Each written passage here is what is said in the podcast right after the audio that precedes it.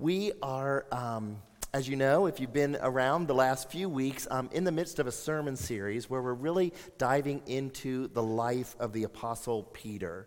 It's called Peter, the Unlikely Disciple. And we have been taking sort of like this in depth dive into the life, into the faith, into the character of Simon Peter. Now, Simon started out just like an ordinary fisherman until Jesus was walking along one day and said, Come and follow me.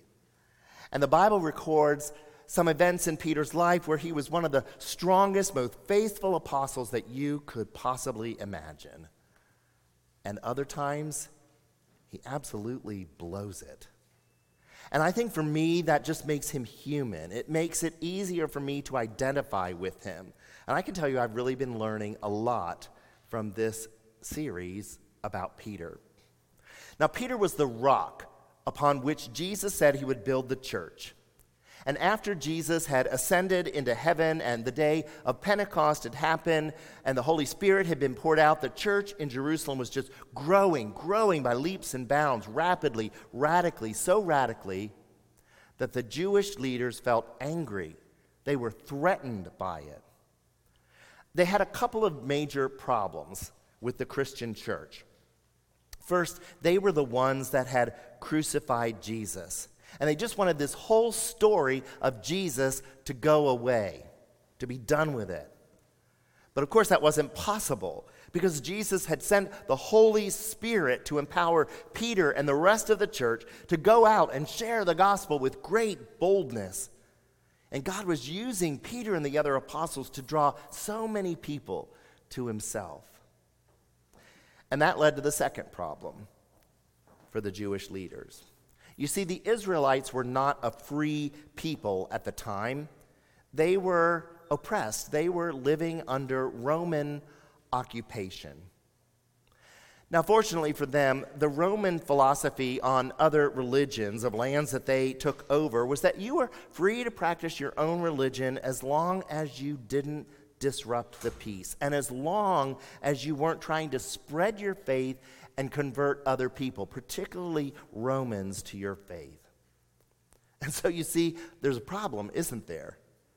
Because Jesus had given the disciples the Great Commission. You can find it in Matthew 28. It goes like this Jesus came and told his disciples, I have been given all authority in heaven and on earth.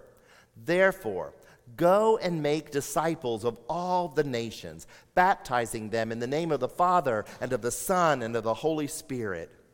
Teach these new disciples to obey all the commands I have given you. And be sure of this I am with you always, even to the end of the age. Basically, what Jesus is saying is, I'm God, and here's the game plan. Church, you're going to go out there, you're going to go everywhere. You're going to go and share the good news about me with the whole world. And you're going to baptize people when they say yes to me. And you're going to go and you're going to help them grow in their faith. You're going to teach them to follow all of my teaching so that they'll be different than the rest of the world, so that they'll stand out. Now, does that sound impossible? Yeah, it does. Except that I'm always going to be with you. I'm going to give you the Holy Spirit. This is your mission if you choose to accept it. And then Jesus sent the Holy Spirit with great power and great might. And the disciples went right out and they started doing exactly what Jesus had instructed them to do. Now, the Jewish leaders in Jerusalem were threatened by this because the Christian's mission was in direct conflict with the commands of the Roman Empire not to share your faith with others. Why was this a problem for the Jewish leaders, you might ask? Well, because at this point, early in the game, the Romans didn't distinguish between Jews and Christians. You see, Christians were just kind of a small sect of Judaism. And so the Jews feared that the Romans would punish them for the way these Christians are acting. The Jews wanted the Christians to stop spreading the gospel. And of course, they weren't about to do that. And so it presented a problem. So the Jews in Jerusalem began to persecute the Christians. They murdered a man named Stephen, and that caused lots of Christians to flee Jerusalem. They spread out into all of the Roman Empire. The early Christian author Tertullian wrote, The blood of the martyrs is the seed of the church. It was during this time that Peter left Jerusalem and he began to share the gospel, to spread it wherever he went. He was the original leading evangelist to go and share the good news about Jesus with the non Jewish world, traveling around the Roman Empire, spreading the gospel wherever he went. The Bible contains two of his letters, 1st and 2nd Peter. He wrote these to Christians that were living outside of Jerusalem, scattered throughout the empire. You see, these Christians were living as small, a small minority group in a great big empire. And that was not a very easy thing to do. I mean, sometimes the Romans were openly hostile to them, but all the time, the Christians were called by God to live in a way that was very different from secular Rome. Romans worshiped lots of different gods. Christians worshiped one God. Romans were often violent toward the powerless people in their society. Christians stood with the powerless. And of course, the Roman sexual standards were very laissez faire. And so these Christians living as a minority absolutely needed some encouragement to live in the ways that God called them to live. Here's what Peter had to say to them in 1 Peter 2 9 to help these Christians see how God called them to be different. He writes, But you are not like that. For you are a chosen people. You are royal priests, a holy nation, God's very own possession. As a result, you can show others the goodness of God, for He called you out of the darkness into His wonderful light. Once you had no identity as a people, now you are God's people. Once you received no mercy, now you have received God's mercy. Those words are so powerful. Peter is taking the words that were spoken by the prophet Hosea to the people of Israel more than 850 years earlier, and he's applying them to the New Testament church. These words that Hosea spoke were spoken to the people of Israel but now they're being applied to Gentiles and Jews alike because the church is bigger than just one nation or just one people. Those promises had applied to Israel, and now they apply to us because Jesus has ushered in a new covenant of grace and forgiveness through his life, death, and resurrection. And so now we are the new Israel. And God called the people to be set apart so that the other nations would see God's holiness. Yeah, they often screwed it up. But Jesus had come, and Jesus fulfilled the entire law, and he fulfilled all of the prophecies. He was the ultimate Israelite. And he opened the door wide open for us Gentiles to be added into God's covenantal family. We are the ones who are called to be the light of the world, to be set apart. Peter goes on to say, Dear friends, I warn you that as temporary residents and foreigners, to keep away from worldly desires that wage war against your very souls. Be careful to live properly among your unbelieving neighbors then, even if they accuse you of doing wrong, they will see your honorable behavior and they will give honor to God when He judges the world. Peter says that the church, the people in the church, are living like temporary residents, like foreigners in the land. Which is kind of a funny thing to say because most of the people he's writing to, the people that were living in these places, they weren't foreigners, they were from those places. It'd be like if you had been born and raised right here in Cincinnati and someone came up to you and said, Hey, you're living like a foreigner in Cincinnati. And you're like, No, I'm not. I, I love my skyline. I love the Bengals. I, I love Graeter's ice cream, all that stuff. I was born and raised here. It's my home. Have you ever lived as a foreigner? Maybe you've lived overseas for a time. Maybe you were born overseas and now live here. We're glad you do. Maybe you've traveled overseas and had an experience that made you feel a little out of place.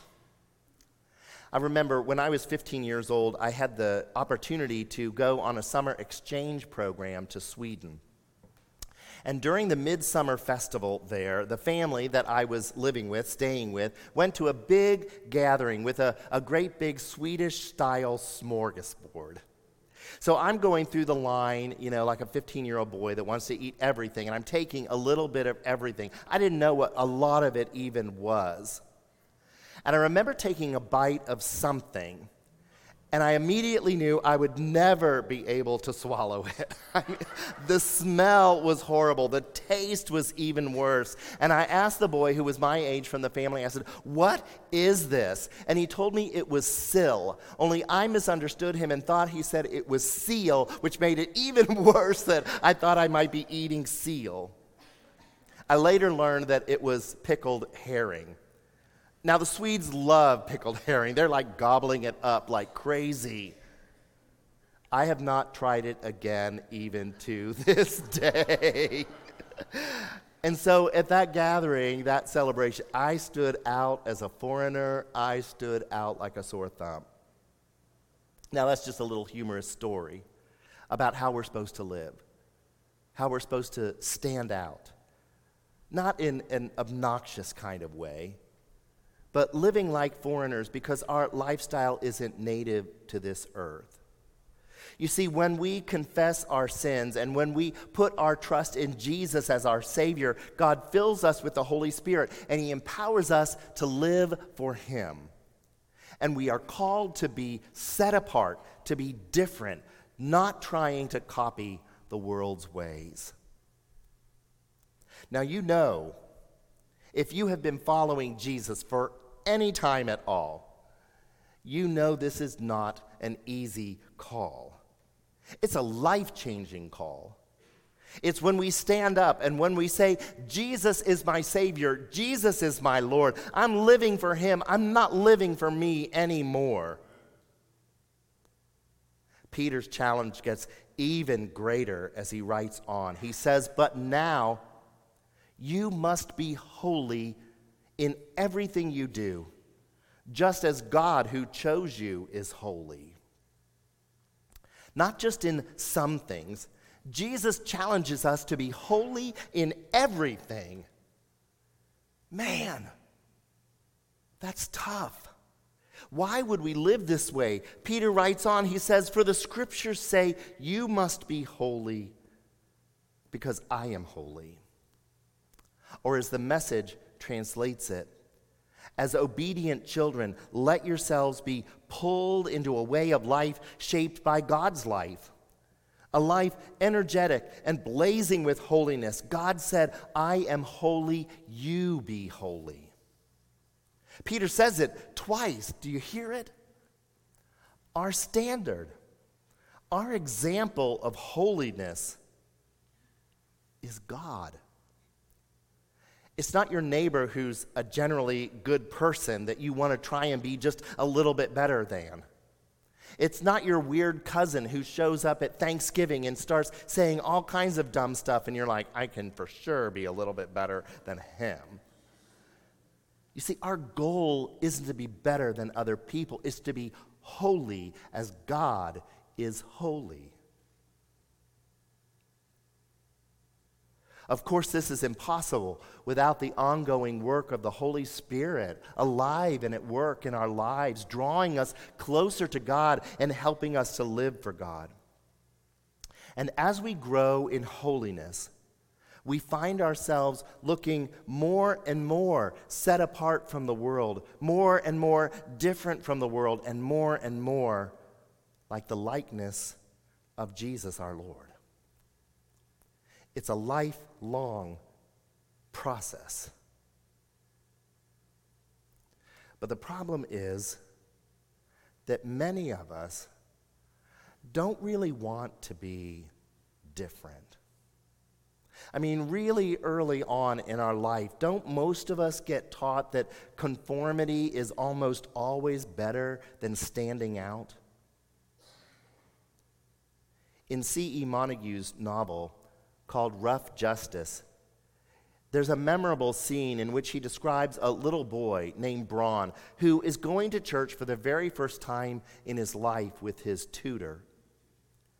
And Bron sits there and he watches with interest every single part of the service. It's in one of those old cathedrals, and the preacher climbs up into one of those high pulpits that needs a flight of steps to get up to. And Bron hears the preacher start preaching, and he hears some terrible news. It's news about a brave man, a kind man, who was nailed to a cross who was terribly hurt a long time ago. And this man still feels a dreadful pain even now because there was something that, that was not done that he wants everyone to do. Now, little Bron thinks that the preacher is telling the story because there's so many people there that morning and that they will surely do something about it. Bron is sitting impatiently on the edge of his pew. He can hardly wait to see the first move of people as they start righting those injustices. But he sits quietly and decides that, well, maybe after the service, somebody then will do something about it. Little Bron begins to weep, but nobody else seems upset at all and the service ends. And the people walk away as if they had not heard the terrible news at all, as if nothing remarkable had happened. And as Bron leaves the church, he's trembling. And his tutor looks at him and he says, Bron, don't take it to heart. Somebody will think you're different.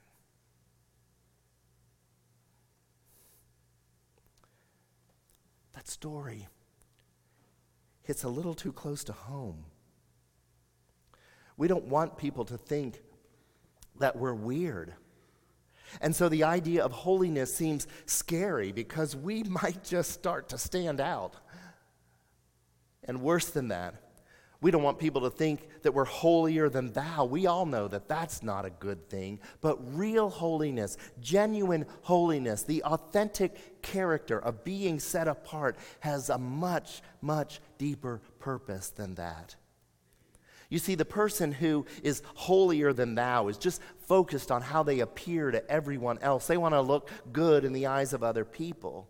And while being good, the intent in that might have a basis of goodness, it easily becomes all about us, doesn't it, if we want to be holier than thou. But that's not what Jesus calls us to do. Jesus calls us to be a people who are set apart from the world. He calls us to be a shining example of faith, a city on a hill, and here's why. Matthew 5 16 says, In the same way, let your good deeds shine out for all to see, so that everyone will praise your heavenly Father. You see, it's our lives that are the example. It's not a Christian nationalism thing where we're trying to enforce Christianity by the law. No, if Jesus had wanted to do that, he would have done that. He would have gone straight to Rome. He would have overthrown that government. He would have put the laws in place. He would have gone to a place of power. But Jesus came with a very different plan. He calls us to live holy lives, set apart from the world, so that when people look at us, they'll glorify God.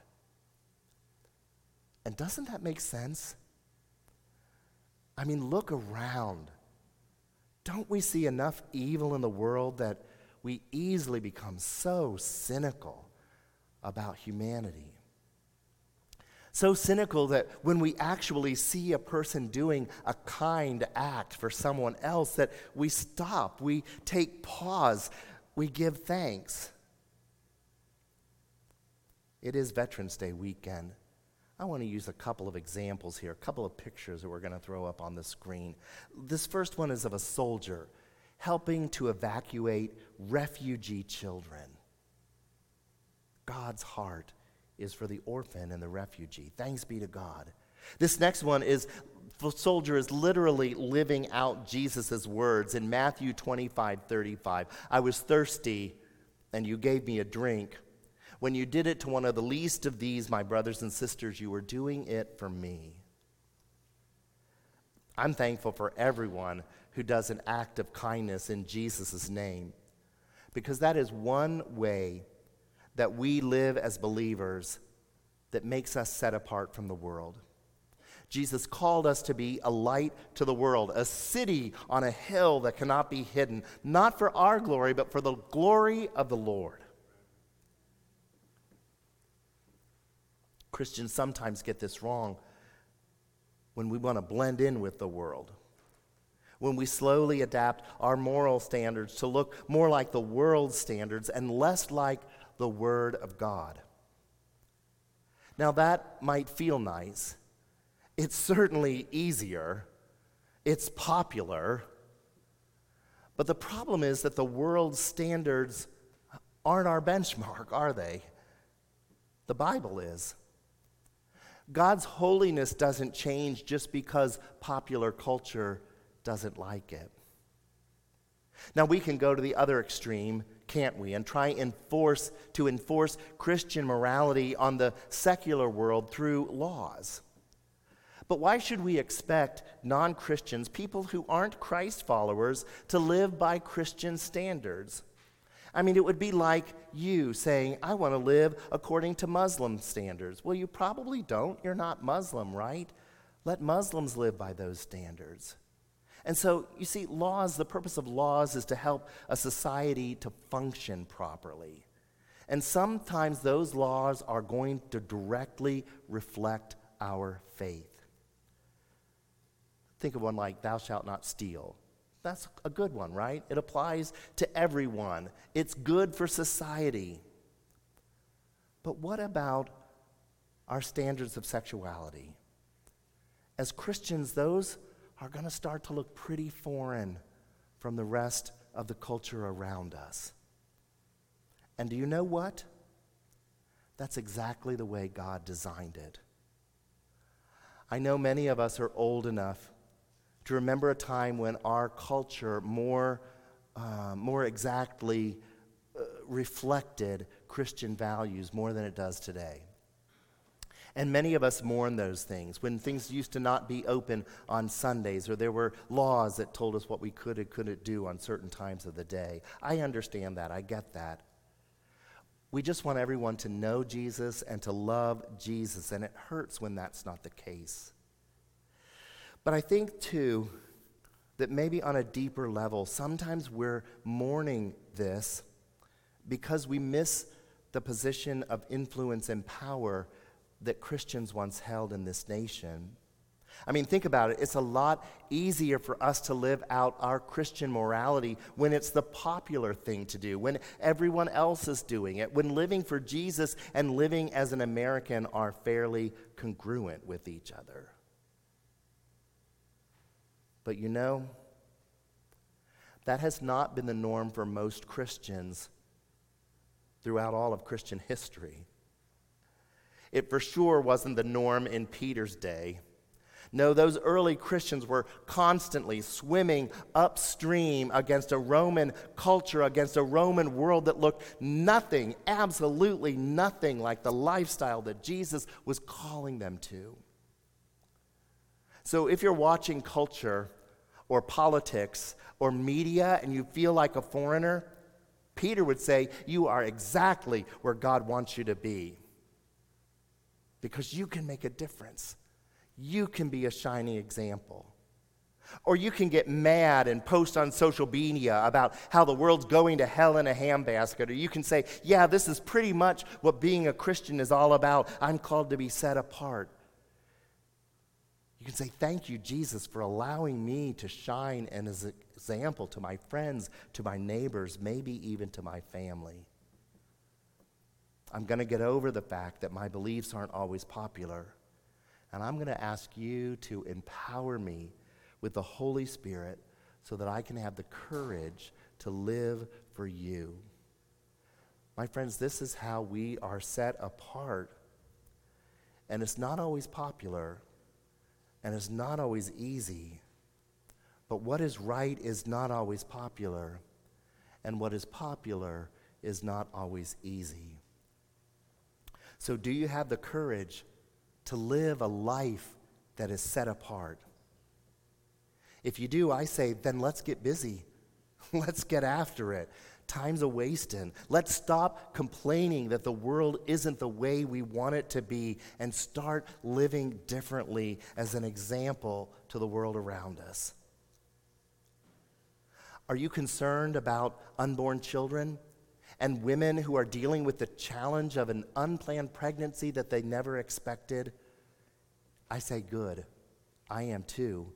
And I say, so are we at Anderson Hills. Email embrace grace at andersonhills.org, and we'll help you get connected and show you a way to serve women who are going through these kinds of challenges. Are you concerned about the scourge of drug addiction? Again, I say, good. I'm so thankful you are. And there are ways that you can help there too. Email celebrate recovery at andersonhills.org, and we can help you help others who need your help. Are you concerned about inequality and injustice? You can check out our Common Ground group that meets every other Monday here that talks about issues of injustice and how we can right some of those wrongs. Are you called to help the hungry?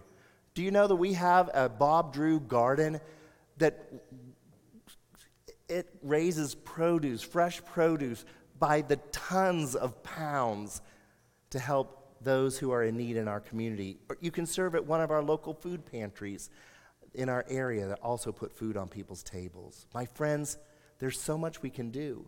We can pray, we can give, we can disciple other people, we can serve, we can love.